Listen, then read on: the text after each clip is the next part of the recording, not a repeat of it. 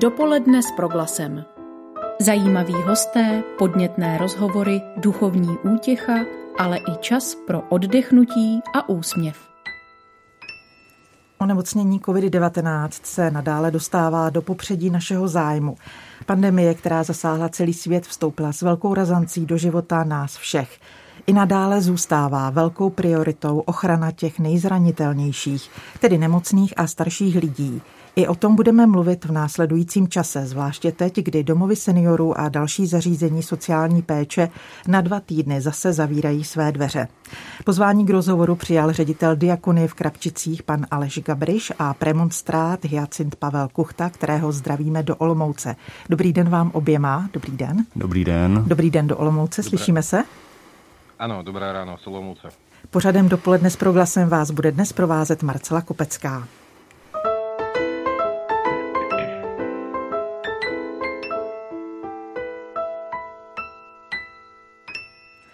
Nejprve se obrátím na pana ředitele Gabriše v našem pražském studiu.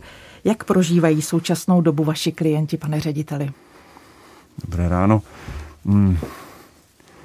Je to velmi různé a individuální, protože náš domov má relativně velkou kapacitu 114 míst a z toho je eh, nemá bezmála 90 lůžek eh, věnováno, nebo je to služba pro lidi s demencí a zbylou kapacitu eh, tvoří seniori, kteří eh, potřebují pomoc při běžných úkonech eh, v péči o sebe. A když se ptáte lidí, kteří vám mohou odpovědět, jak to vnímají, tak jsou hlasy, kde řeknou, horší to mají naše děti, naši příbuzní, kteří třeba museli zůstat v době karantény nebo v době nouzového stavu doma. Pro nás je tady všechno zařízeno. My máme teplo, my máme jídlo, vy se tady o nás staráte, a my jsme za to vděční. Pak jsou lidé, kteří potřebují skoro každý den se sejít se svojí dcerou nebo synem a pro ně je to opravdu bolestná, bolestné odloučení, které třeba trvalo i tři měsíce. U lidí s demencí cítím, že je velmi důležité, že jsou lidi eh, ve společenství, v kontaktu s ostatními. Naše péče je postavená na životě v malých skupinách, takže naši klienti žijí ve skupinách v 10-11 lidech, kde jsou dvě pečovatelky trvalé přítomné. A ten kontakt a to bezpečí, které v podstatě nějak vytváříme, eh, zatím eh, ukazuje, že je to model, který eh, pro ty lidi je zvládnutelný. Propojujeme telefonicky, více telefonicky než videohovory, které třeba pro lidi s demencí nejsou úplně tím pravým ořechovým kontaktem. A kdykoliv to je možné, tak se samozřejmě návštěvám nebráníme, ale nicméně, jak jste poznamenala, ode dneška budou návštěvy zakázány. Takže budeme v podstatě suplovat. Co suplovat někdy ani nejde, ale ten sociální kontakt tam zatím nějak vytváříme. Vy jste řekl bolestné odloučení. Já bych se do Olomouce zeptala Hyacinta. Vy máte zkušenosti s tím, že eh, jste navštěvovala v době jarní pandemie svou maminku v takovém podobném zařízení. Jak jste to oba prožívali? Ta situace byla taková, že ehm, co se týče omezení návštěv, tak eh, přišlo ještě dřív, než eh, vypukla karanténa a to prvotně bylo z důvodu omezení, z důvodu chřipkové epidemie. A my jsme ze začátku hledali jsme nějaký způsob, jak komunikovat. Musím říct, že maminka je v zařízení, které se opravdu stará a mm, kde ta péče je na dobré úrovni a jsme, jsme jim za to vděční. Ale zároveň člověk vnímal, že to odloučení je náročný a nejhorší uh, byl ten stres z nejistoty, stres z toho, že nevíme, co bude, nevíme, jak to bude dlouho trvat a nikdo nám nebyl schopný zaručit, v jakém stavu uh, se potkáme s mamkou ve chvíli, kdy ji budeme moc navštívit a všechno se dělo strašně za pochodu. A u mě je to spojeno s tím, že já působím tady v Olomouci různě i v hospici, v nemocnici, na LDNkách a pro, pro, promítalo se mi do toho jednak ta moje osobní zkušenost s mamkou a jednak to, co jsem zažíval jako kněz. A to, co jsem zažíval v kontaktu s těmi lidmi, kteří byli v izolaci, ale zároveň taky s těmi, s těmi jejich příbuznými. A to, co bylo úplně nejhorší, tak bylo vidět, že eh, celá společnost se hodně snažila přejít a využít online prostoru. A já jsem začal zjišťovat, že u těch lidí, kteří nekomunikují a kteří opravdu mají nějakou vážnou formu demence, jako je to v našem případě s mamkou, tak prostě ani ten online prostor není, není uh, nena, nenahradí ani možná z 50% to, co jste schopni uh, zprostředkovat těm lidem, pokud s nimi komunikujete pohlazením, uh, promluvením nebo vás vidí. A pro mě bylo úplně nejhorší zjištění, že i když si s mamkou zavoláme, tak my jsme z toho možná měli dobrý pocit, protože jsme vnímali, jak se to zařízení opravdu snaží nám přes WhatsApp eh, zprostředkovat eh, videohovor, ale, nebo i běžný hovor, ale zároveň eh, vnímali jsme, že mamka je spíš z toho víc vyděšená, protože prostě kouká na telefon, který v životě neviděla, protože ona nikdy neměla dotykový mobil. Je jí 62, ale nikdy neměla dotykový mobil a vůbec nechápe, co to, co to na ní mluví. A teď my nejsme ani schopni zjistit, jak moc blbě vidí nebo ne, ne, neblbě vidí. Uh, zkrátka, ta, tím, že ta komunikace ustala z její strany, tak uh, vlastně chybí ta zpětná vazba a tohle bylo asi úplně to nejtěžší. Ta, ta sociální izolace, která, která ve výsledku vedla k tomu, že uh, jsme furt přemýšleli i se sestrou, Eh, co víc a víc eh, udělat. A, a vlastně jsme zjistili, že eh, těch prostředků je zoufale málo. Pane řediteli, teď jste slyšel výpověď z praxe. Podepisujete se po to, co řekl otec Hyacint? Víceméně ano. Hmm. A jak z toho ven? Teď, v té, teď jsme poučeni z té jarní pandemie nějakým způsobem. Přichází podzimní vlna. No, Čím jsme se eh, poučili a co bychom mohli, co bychom mohli teď v té eh, podzimní vlně vyzkoušet? Říkám si, že v podstatě eh, covidová doba přinesla do sociálních služeb, které jsou postaveny na vztazích sociální, stahující se k někomu. Je to v podstatě těžce asociální doba, kdy prostě si hlídáme kontakty, chráníme se před kontaktem s druhými. A to prostě v případě jakýchkoliv omezení, které vstupuje do těch sociálních služeb, nelze nějak obejít. Prostě pokud si budeme muset chránit, protože eh, nechceme rozšiřovat koronavir dál, tak to je v podstatě asociální čas, eh, kdy moc možností nemáme. A my, když eh, přemýšlíme právě nad každodenním životem, tak zatím jsme nemuseli mít na sobě, jak já tomu říkám, skafandry, jednorázové, jednorázové obleky, štíty, eh, respirátory, které by úplně v podstatě deformovaly obraz člověka, eh, který naši klienti vnímají, že pořád je tady ten člověk, se kterým se můžou potkat, přesně můžou jej obejmout, můžou jej doprovodit podáním ruky eh, nebo při uléhání do postele pohladit a tak dále. Tyhle, tyhle elementy sociálního kontaktu v podstatě touto dobou jsou významně narušené. A pokud eh, budeme na miskách mít to, že ochraňujeme lidi před eh, nákazou jako to prioritní a to zásadní, a sociální kontakt budeme považovat jako něco, co se může z našeho života, dá se říct, odstranit, tak eh, nemáme moc jiných šancí. Pokud však budeme diskutovat nad tím, že sociální kontakt je neméně důležitou součástí našeho života a stejně tak jako ochrana před různými viry, které nás obklopují, tak si klademe otázku v podstatě etickou a, a práci s tím, jak to veřejnost vnímá a jak i odborná veřejnost přistupuje eh, k ochraně klientů, protože jsou tady nějaké kazuistiky, které eh, dávají zapravdu odborníkům, že v každém případě musíme zakázat kontakt eh, s rodinami. Všichni pečovatele, kteří přicházejí do práce, tak musí mít bariérové obleky a tak dále. A sociální kontakt považujeme za něco, co je možná samozřejmé a možná uh, se to teďka obejde, že bez toho můžeme žít. A myslím si, že tahle doba ukazuje, že bychom měli zvažovat rizika říct si ano, uh, je to riziko, ale není to ebola, není to smrtelný virus.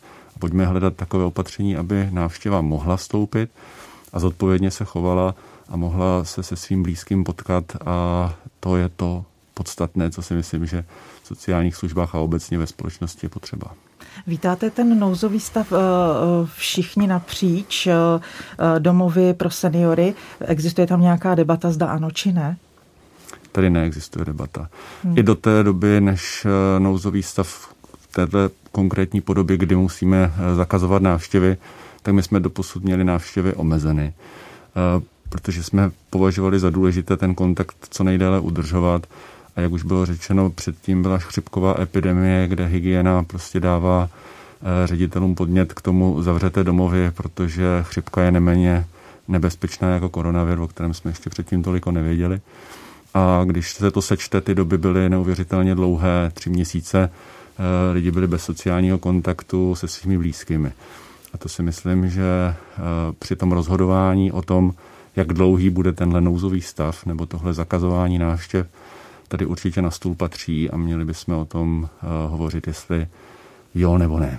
Předpokládáte, že po těch 14 dnech by mohli otevřít, nebo se to prodlouží? Já si myslím, že je to takový příslip, abychom to dokázali mm. přijmout. Mm. Obávám se však, že uh, ta čísla jsou taková, že lidé, kteří o tom rozhodují, budou v těch restriktivních opatřeních pokračovat ale eh, byl bych rád samozřejmě, aby to trvalo maximálně 14 dnů. To je doba, která se dá v podstatě zvládnout. O zařízení pečující o seniory je ze stran veřejnosti dlouhodobý zájem. Ne každý se dokáže o svého blízkého postarat v domácím prostředí. Proměnil se nějak v době pandemie tento zájem? Často jsme slyšeli o nákazách v domovech seniorů. Nebáli se tedy rodiny umistovat do tohoto prostředí své nejbližší během letošního jara, léta? Určitě tato otázka tady je. Eh, některé, někteří příbuzní se ložně ptali, nemáte náhodou ve vašem zařízení eh, covid nebo nějaké karanténní opatření, kde by se mohl můj eh, táta, máma nakazit. Nicméně, jak už je v podstatě známo, péče o člověka třeba s demencí nebo s výrazným fyzickým handicapem je pro mnoho lidí v domácích podmínkách těžká a e, služby pobytové, jako je naše, e, tady jsou proto, aby přinesly alternativu v řešení této situace. Samozřejmě, že když je na straně rodiny očekávání, hm, v žádném případě se mému blízkému nic nesmí stát, nesmí upadnout, nesmí zhubnout, e, nesmí být více dezorientovaný, tak jsou to velmi těžké nároky, které v podstatě ty služby, až se sebe víc snaží, tak nemohou zajistit. A práce a péče o potřebné je náročná v každé době. Předpokládám, že tato situace velmi výrazně doléhá také na vaše zaměstnance, na pečující. Jak s nimi pracujete? Těžká doba. Hmm. Těžká doba, protože si myslím, že ta míra nejistoty, která ve společnosti mezi námi je, je natolik jakoby vyčerpávajícím elementem, že vlastně zvládnout tu situaci kdy nevidíme koleje dopředu a tak odhadujeme, kudy pojedeme a v podstatě stavíme novou trať, je velmi vysilující. Eh, myslím si, že eh, v tom, jak pracujeme s našimi zaměstnanci, tak eh, vnímám to tak, že neděláme zásadní proměny, nicméně respektujeme to, že každý člověk potřebuje odpočívat. Máme supervize, můžou se ti lidi obrátit na odborníka, který je zvenku nic víc moc nejde udělat, protože na druhé straně, když vstoupí karanténa do rodiny nebo covidová infekce do rodiny, eh, pečující musí zůstat doma, ostatní musí za něj jít do práce a v sociálních službách a obecně v pomáhajících profesích eh, lidí, kteří by tuto profesi chtěli dělat, není tak, že by vám před vchodem čekalo spoustu žádou, zájemců a žadatelů o tuto práci, takže je to těžká doba. Skutečně. Já se v tuhle chvíli obrátím opět do Olomouce, eh, kde nás poslouchá premonstrát Hyacint Pavel Kuchta. Otče, jakou zkušenost jste udělal vy jako kněz docházející do těchto zařízení a sledující práci jejich zaměstnanců? Já musím hlavně říct, že si práce těchto lidí strašně vážím. A strašně si vážím hlavně to, jak zvládli tu jarní fázi obrovské nejistoty, naprosto souhlasím s panem ředitelem, že stavíme novou trať a eh, ono někdy je to ale, že ani neznáme nejenom kam vede, ale eh, možná někdy je to výzva k tomu, aby jsme nez, nezapomínali na to, proč ji stavíme. A to si myslím, že právě bylo hodně důležitý. A vnímám, že fakt v době obrovské nejistoty, kdy navíc chyběly jakýkoliv informace, ale hlavně chyběly jakýkoliv pomůcky. Pamatuju si, jak jsme koukali na první respirátor úplně jako na svátost a jak se, jak se řešilo, že nejsou overaly a nevím, nevím co všechno. Bylo to fakt zoufalá situace kolem 20. března a já musím říct, že to, co, to, co uh, z toho vyplynulo, nebo to, co vnímám, že z toho vyplynulo, tak jsou dvě věci. První věc, COVID nezhoršil tu situaci podle mě jako takovou, ale spíš brutálně ukázal, jaká ta situace už je. A druhá věc, uh, hodně záleží, v jakým, jak nastavený je vztah mezi vedením toho zařízení a personálem. Tam, kde byla nejistota a nějaká Eh, nevykomunikovanost čehokoliv před covidem. Ten covid to brutálně posunul a, a ty zařízení se často propadly skoro do chaosu. Tam, kde tohle fungovalo, tak ten covid je obrovská zátěž, která ale možná o to víc posílí ty dobré vztahy, které už tam jsou, protože právě proto, že víme, proč tu trať stavíme, tak máme taky větší motivaci, proč na té stavbě spolupracovat. A ještě jedna věc, která mě k tomu napadá, myslím si, že uh, o to víc v dnešní době je potřeba pečovat, nejdřív pečovat o ty, co pečují. To si myslím, že je takový moje krédo, se kterým jdu kamkoliv a já vnímám i na sobě, jak moc je důležitý pohlížet na lidi jako příbuzné těch klientů, kteří jsou v nějakém pobytovém zařízení, i na ně pohlížet, na to, že jsou pečující, ačkoliv oni nejsou v té přímé péči, kterou to zařízení přebere, ale ta péče se přesouvá do jiné roviny, ale nemizí. A právě pokud na tyhle lidi pohlížíme i nadále jako na pečující, tak si myslím, že uh, směřujeme tu péči správným směrem, protože tyhle lidi ji potřebují. Vy jste řekl pečovat o ty, co pečují. Jak zvýšit povědomí o lidech pracujících v pomáhajících službách? Uh, mluvit o tom. Ano. Já, já prostě jsem nezažil a nenašel ještě lepší možnost, než kdekoliv jsem snažit se ve svém okolí citlivovat lidi kolem mě pro téma sociálních služeb, izolace seniorů, izolace specifických skupin, mluvit o tom. A ono, myslím si, že v tomhle pámbu pomáhá. Vnímám, že mi pámbu pomáhá v tom, že mě posílá k lidem, kteří jsou na zajímavých místech, dělají zajímavou práci v zajímavých zařízeních a e, Česká republika není nějaká jako obrovská země, ta propojenost je velká, lidi se znají navzájem a uh, myslím si, že je docela dobré mluvit o tom a ono to vede i k tomu, že potom sami přichází lidi a říká, slyšel jsem, jak někde o tom mluvíte, já sám bojuju s tím, že mám tatínka nebo tchýni někde a vnímám, že, že jsem selhal, protože se o něj nedokážu doma postarat. Eh, zároveň dělám v pomáhajících profesích, vnímám to jako svoje selhání, že se starám o cizí a o svého se nedokážu postarat a zároveň vnímám, že eh, pro to zařízení jsem nebezpečný, protože jsem moc chytrej a moc se ptám, protože, protože eh, mám informace a zkušenosti, které třeba nemusí být pro to zařízení úplně jako snadno komunikovatelný, protože vytvářím určitou formu tlaku. A s těmahle lidma já, když se potkávám, tak eh, s nima sdílím i tu svoji osobní zkušenost, protože prostě to nejde jinak. A takže uh, jediná, jediná zkušenost, kterou jsem udělal, je mluvit o tom, modlit se za zdravotníky, sociální pracovníky uh, a snažit se, snažit se pečovat o ty, co pečují a máme ve svém okolí. Dopoledne s proglasem. Posloucháte dopolední vysílání Radia Proglas. Našimi hosty v pražském studiu jsou ředitel Diakonie v Krapčicích Aleš Gabriš. V Olomouci je připraven odpovídat také premonstrát Hyacint Pavel Kuchta. E, jakou výzvu před nás položila jarní epidemie? Můžu poprosit e, do Olomouce o odpověď? Já si myslím, že je to e, výzva podívat se na periferii, podívat se eh, na periferii zájmu a podívat se, jaký lidé na té periferii pracují za často velmi těžkých podmínek A ono se to netýká jenom služeb, týká se to spousta dalších oblastí, kde ty lidi dneska podávají obrovské výkony a často se to bere jako standard.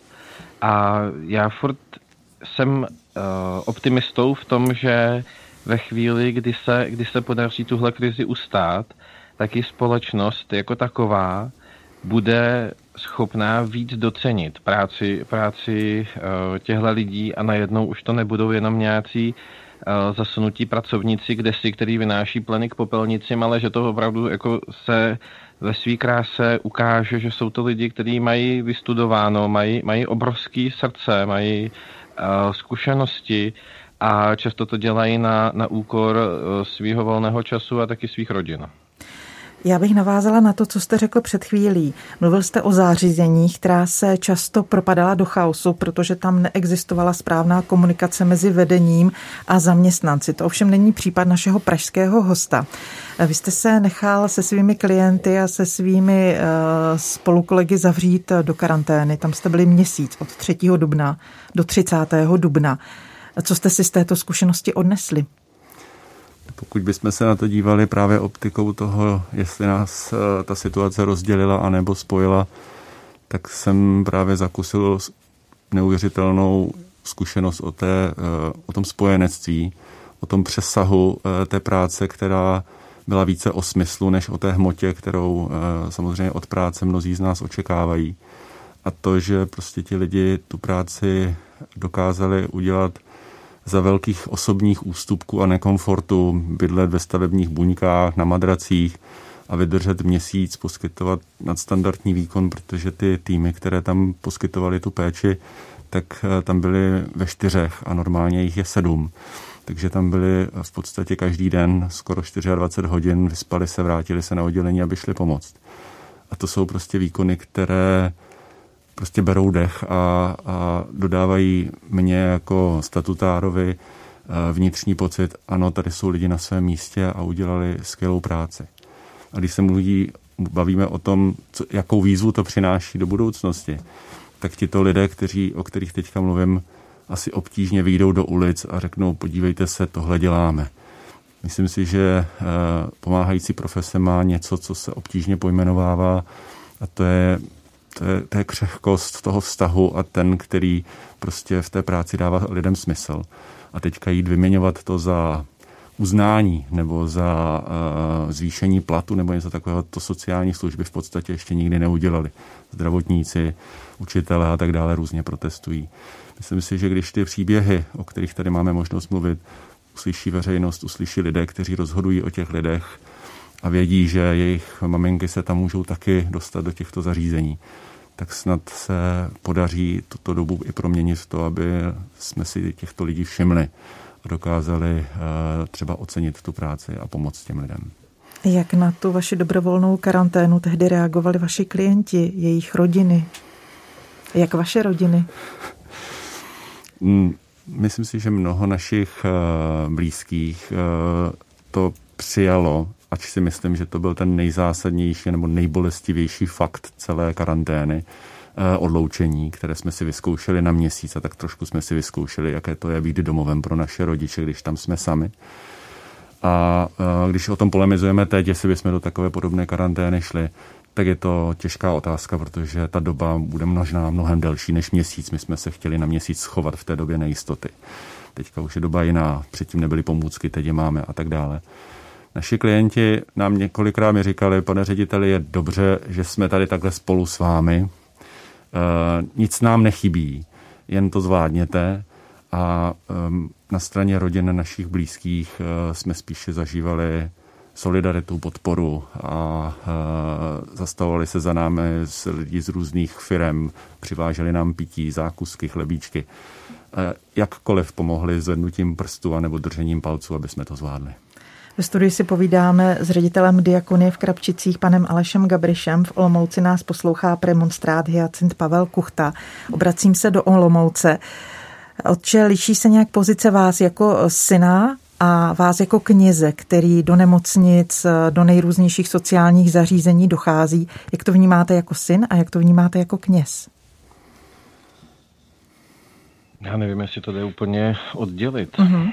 Já kamkoliv vstupuju, tak vstupuju jako, jako člověk, který samozřejmě má, a, jako nesu si sebou tyhle zkušenosti a, a spíš mě to, spíš mě to jako motivuje k tomu, co dělám, ale že by mě to, že by jsem přemýšlel, jestli teď jdu za tím člověkem jako kněz nebo jako syn, tak to úplně asi nejde, no. Po zkušenosti, které máte do dnešního dne oba za sebou, dovolte, abych vám položila poslední otázku. Změní se nějak náš pohled na lidskou důstojnost, křehkost a na naše lidské odcházení? Za sebe já věřím, že ano. Že tahle doba možná ukáže, že ne všechno je tak jisté, jak na první pohled vypadá a že těžiště eh, života je častokrát v těch vztazích, které jsme schopni opečovávat a co do toho jsme schopni vložit. Takže já věřím, že ta doba nám přinese a přináší uh, trošku jiný úhel pohledu na to, jak se staráme o své blízké. A stejná otázka do Olomouce. Změní se nějak náš pohled eh, na lidskou důstojnost, na naše odcházení a na křehkost lidského bytí? Já věřím, že jo.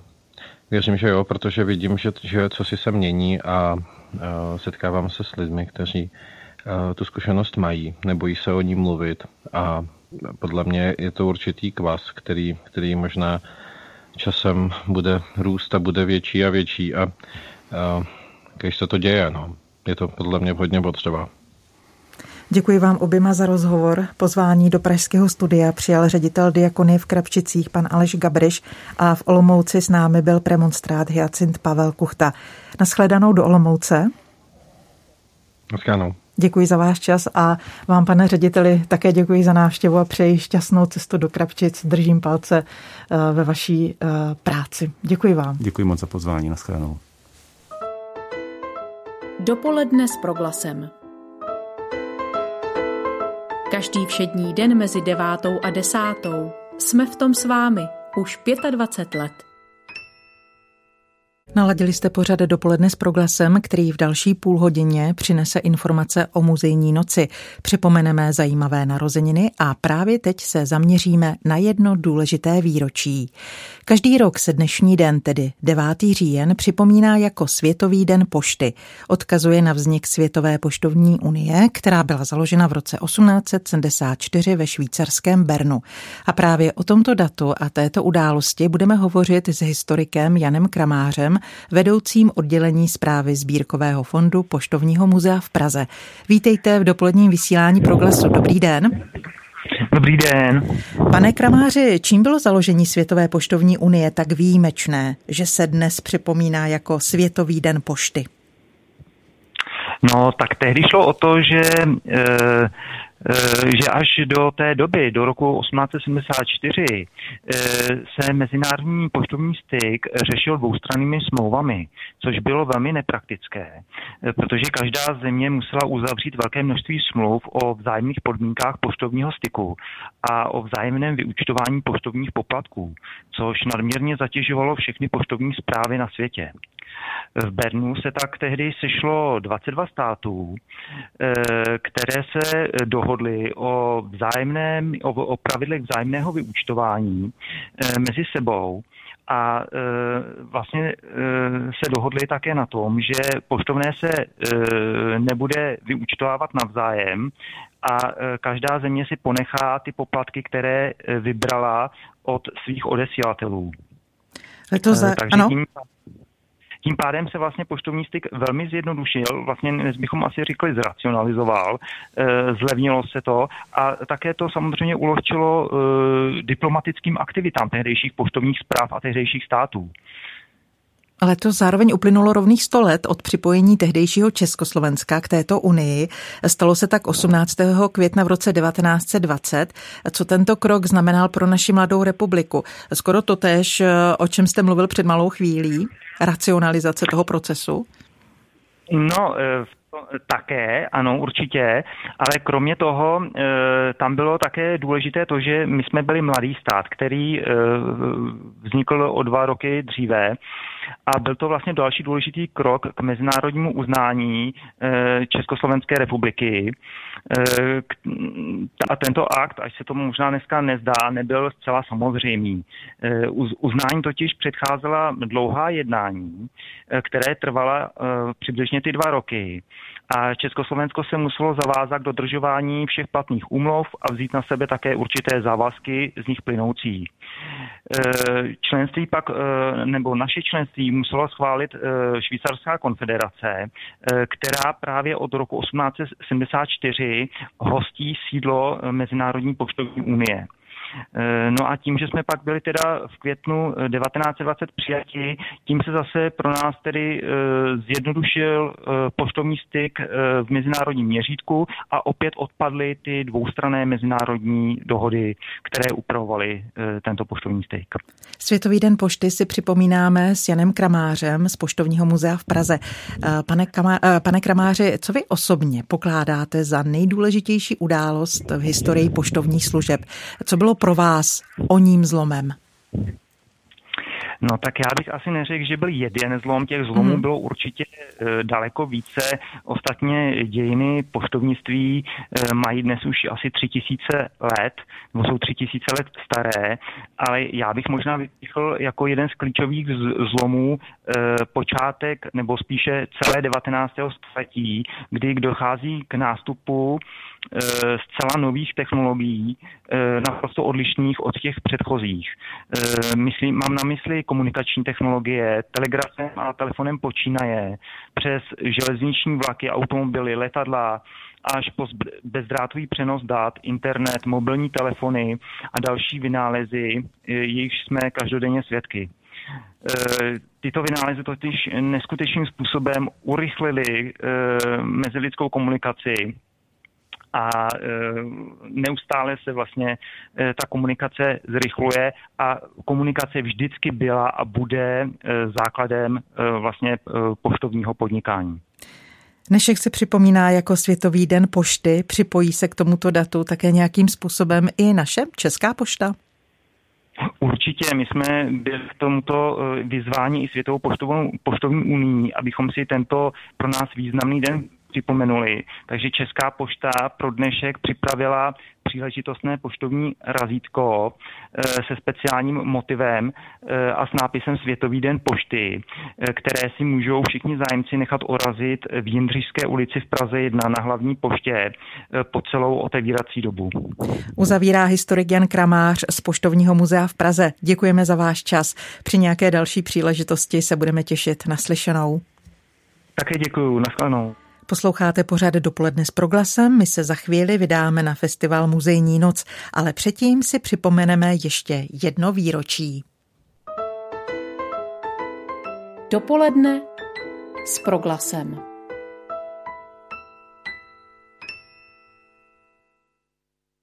Víte, kde najdete nejstarší funkční orloj na světě? V našem hlavním městě. Právě dnes zde slaví 610 let orloj na pražském staroměstském náměstí. Unikátní je v tom, že ukazuje čtyři způsoby měření času. Staročeský měřený od slunce západu, babylonský neboli planetní, který měl v létě a v zimě nestejně dlouhou hodinu, středoevropský používaný dodnes a čas astronomický, čili hvězdný. Autorství hodinového mechanismu pražského orloje je připisováno mistru Mikuláši z Kadaně. Jako jediný orloj na světě má původní hodinový stroj, který i přes několik úprav a oprav stále funguje. Nejstarší sochařskou výzdobu vytvořili kameníci a sochaři z Parléřské hutě. Známá výzdoba sochami apoštolů, kteří se v každou celou hodinu pohybují v otevřených okýnkách, přibyla až o několik století později, zřejmě na přelomu 17. a 18. století. Po významné opravě v polovině 19. století přibylo i nové kalendárium od Josefa Mánesa. Pražský orloj je bez pochyby nejnavštěvovanějším orlojem na světě, který každoročně spatří miliony obdivovatelů. Fenomén muzejních nocí patří ve velkých evropských metropolích už řadu let ke stálým prezentacím kulturního dědictví. Muzea a galerie nabízejí nočním návštěvníkům kromě prohlídek svých stálých expozic a výstav také řadu doprovodných i kulturních programů a stávají se místy mimořádných a nečekaných zážitků a setkávání. Ovšem od pondělí jsou v Česku na 14 dnů zakázány návštěvy muzeí, galerií, výstav, hradů a zámků a podobných historických a kulturních objektů. Jak tato opatření ovlivní 16. ročník Festivalu muzejních nocí, který začíná zítra a měl by trvat do 14. listopadu? Ve spolupráci s Ministerstvem kultury se organizace festivalu každoročně ujímá Asociace muzeí a galerií České republiky. Jejíž předsedkyni paní Irenu Chovančíkovou nyní vítám ve vysílání. Dobrý den. Dobrý den.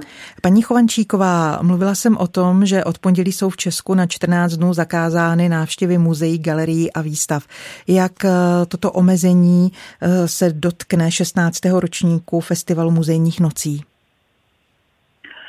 Tak eh, ta zpráva je velmi čerstvá, mm. velmi čerstvá a ten, to opatření je docela nečekaně tvrdé. Eh, takže je zřejmé, že těch 14 dní budou muzea zavřena, ale ono i dál se nedá jaksi předpokládat. Ehm, je to poměrně nepředvídatelný stav. Eh, takže já osobně navrhnu, protože oficiálně to teda z naší strany ještě není, ale já oficiálně teda navrhnu, já navrhnu, aby ten festival muzejních nocí byl v podstatě zrušen, protože za těchto okolností nemá smysl tyhle ty aktivity pořádat. Eh, my eh, samozřejmě je nám to hrozně líto, protože my, jsme se, my se na návštěvníky vždycky strašně těšíme. Eh, tohle je pro nás veliký svátek, tady ten festival muzejních nocí, ale prostě v této době asi už není čas na žádné hrdinství a řekla bych, že kolegové asi upřednostní zdravý rozum a, a nebudou už nic pokoušet. Asi toto je jako, ale berte to v této chvíli spíš jako můj osobní názor, protože my jsme si to mezi sebou ještě vlastně nestihli vykomunikovat. Eh, takže eh, říkám, je to příliš čerstvé. Přišlo, mm-hmm. to, přišlo to včera večer a eh, vlastně je to příliš krátká doba na to, abychom vydali nějaké oficiální stanovisko. Paní Chovančíková, když se ale obrátíme společně do minulosti, v čem vlastně tkví kouzlo muzejních nocí, že bývají tak hojně navštěvovány v minulosti a že jsou tak oblíbené? Tak eh, já bych řekla, že to, je, eh, že to je pro veřejnost i pro muzejní pracovníky takový obvyklý zážitek, eh, který vlastně umožňuje, jak už to vy sama řekla v úvodu, takové netradiční, velmi příjemné zážitky a dostává to do muzeí pak i lidi, kteří do nich normálně nechodí. Je pravda, že v rámci, i v rámci Evropy se z Českého festivalu muzejních noci vyvinul takový svébytný fenomén, protože takovou obrovskou návštěvnost to pravděpodobně nemá jinde, nebo aspoň o, to, o tom, co já vím. Eh, my jsme na to patřičně hrdí a je to pro nás eh, velký svátek, protože ono se to vlastně i pojí k Mezinárodní muzní muzei, tam to většinou někde začíná kolem toho 18. května.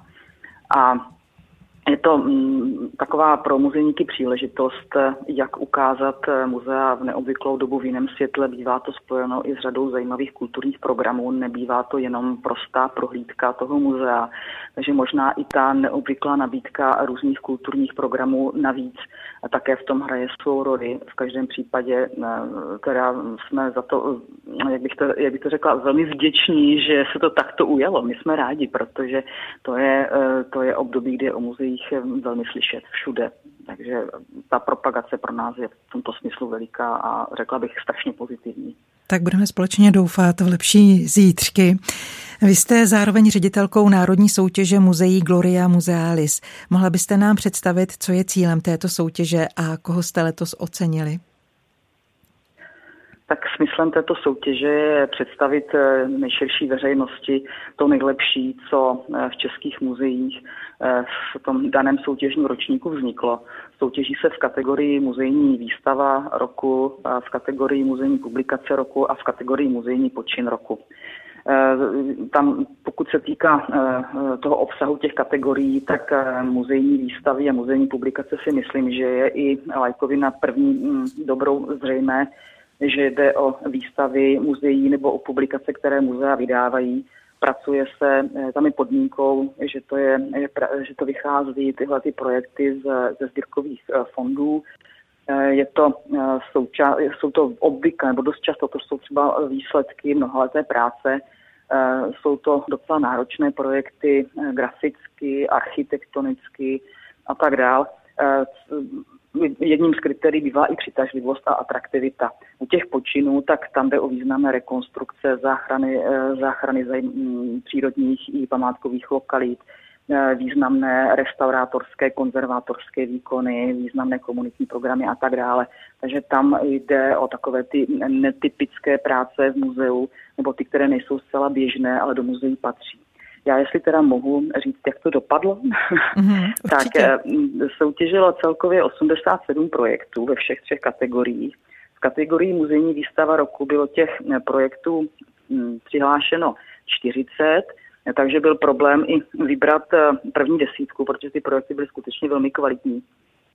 A tam bylo uděleno zvláštní ocenění na doporučení čestného výboru soutěže to dostala Národní galerie za stálou expozici 1796 eh, až 1918 umění dlouhého století. Eh, potom, dostali, potom jsme tam udělovali zvláštní ocenění, které získalo muzeum doktora Aleše Hrdličky za antropologickou expozici. Eh, třetí místo, na třetím místě se umístilo Technické muzeum v Brně s výstavou v těžkých dobách boje o hranice 1918 až 1919. Na druhém místě Muzeum hlavního města Prahy s výstavou Chudá Praha, lidé, místa, instituce. EPOS 207, 257, Dýmová hora, strašně složitý název. Eh, první, na prvním místě potom jeho České muzeum v Českých Budějovicích s novými expozicemi muzea a také ve výstavách byla udělena cena Českého výboru ICON. A tu získalo umělecko-průmyslové muzeum v Praze za výstavu Šílený hedvábník Vika Alida Asher, Textil a móda. Potom v té kategorii muzejní publikace roku 2019 eh, tak tam soutěžilo 30 publikací. Bylo zde taktéž uděleno jedno zvláštní ocenění a to získalo Městské muzeum Skuteč za publikaci Vojáci Skutečska 1914 až 1920. Třetí místo Muzeum města Brna, příspěvková organizace za publikaci Vize modernosti Rudolf Sandalo 1899 až 1918 Druhé místo Národní technické muzeum za publikaci Fenomén Ringhofer, rodina, podnikání a politika.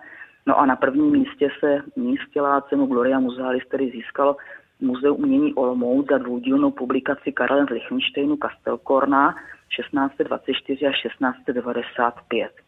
No a pokud se týká té kategorie muzejní počin roku 2019, tak tam získala zvláštní ocenění Muzeum města za projekt Baron Trenk, Nová tvář legendy. Eh, třetí, na třetím místě se umístilo Národní zemědělské muzeum s projektem modernizace areálu ve Valticích a nové expozice. Na druhém místě Městské muzeum a galerie Hořice za projekt rekonstrukce muzea a nová expozice od kamenek Soše.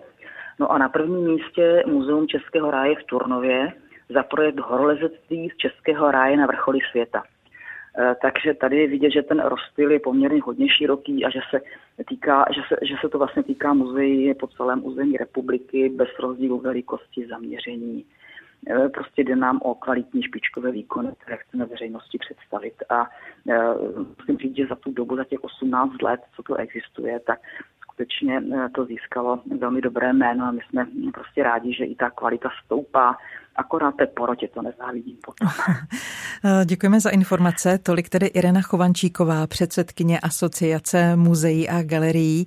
Budeme držet palce do budoucna, aby se pro festival muzejních nocí našel nějaký jiný prostor, když to teď vypadá tak, jak to vypadá. Děkuji vám za váš čas a naslyšenou při nějaké další příležitosti na proglasu. Pěkný den. Já vám taky děkuji, naslyšenou a všem přeju hlavně zdraví.